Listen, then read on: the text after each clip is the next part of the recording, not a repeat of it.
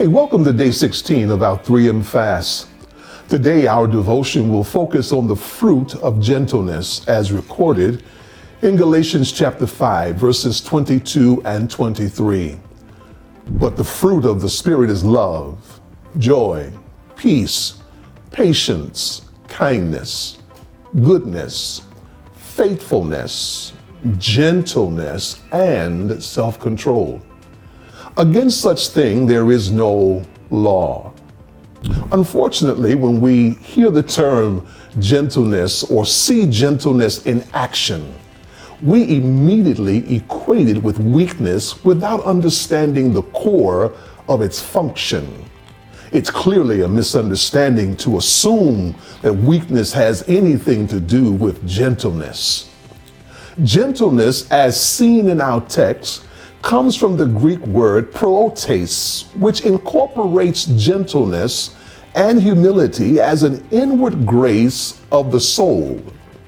Gentleness is a sign of inner peace and communion with God through the Holy Spirit.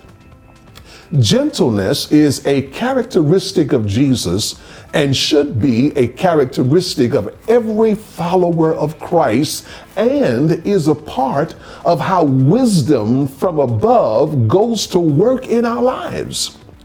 I know I'm right because in James chapter 3, verse 13, it says this it says, Who is wise and understanding among you? Let them show it by their good life, by deeds done in the humility that comes from wisdom.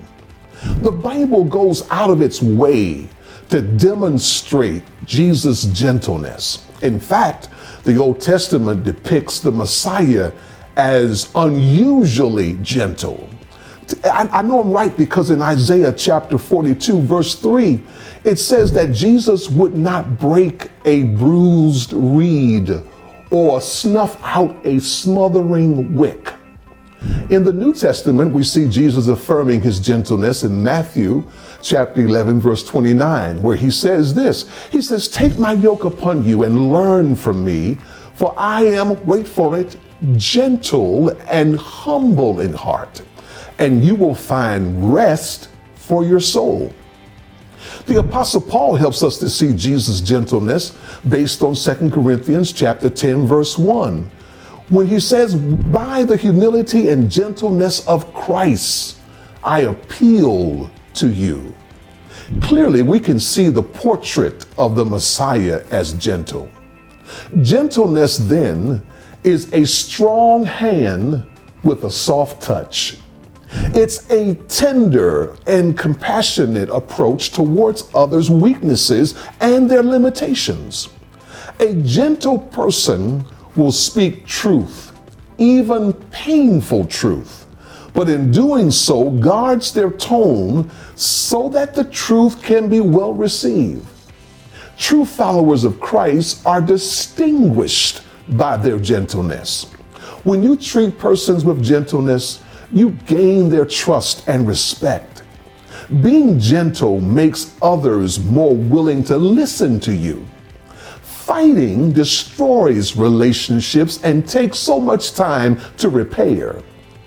I want to suggest you can prevent inciting anger by choosing to respond with gentleness. In doing so, it creates a closer connection. And as an added bonus, it will save you time and hardship. It's easy to be gentle when we are around those we care for and those who care about us in return. But to do the same for strangers or for people who hurt us, this is where gentleness is often confused with weakness. This is where we fear appearing weak, fragile, soft, or uncertain to others. And in doing so, we forget that maintaining a gentle attitude is a sure sign, wait for it, of strength. In other cases, we fear judgment if we become overcome with emotions when we should recognize that our ability to be moved to identify with the suffering of others and want to help them really makes us better. Like many of the spiritual gifts we discovered in this passage from Galatians, gentleness is inseparable from the ingredients of the fruit of the Spirit. How can we be gentle? Let's start today by thinking about others. Let's live from this day forward with less judgment and more compassion. Lastly, let's commit to being a true follower of Christ. Our world may be a harsh place to live, but we can soften it when we truly follow Jesus' teachings and sincerely work for his kingdom. Hey, listen, that's my time. Thank you for yours.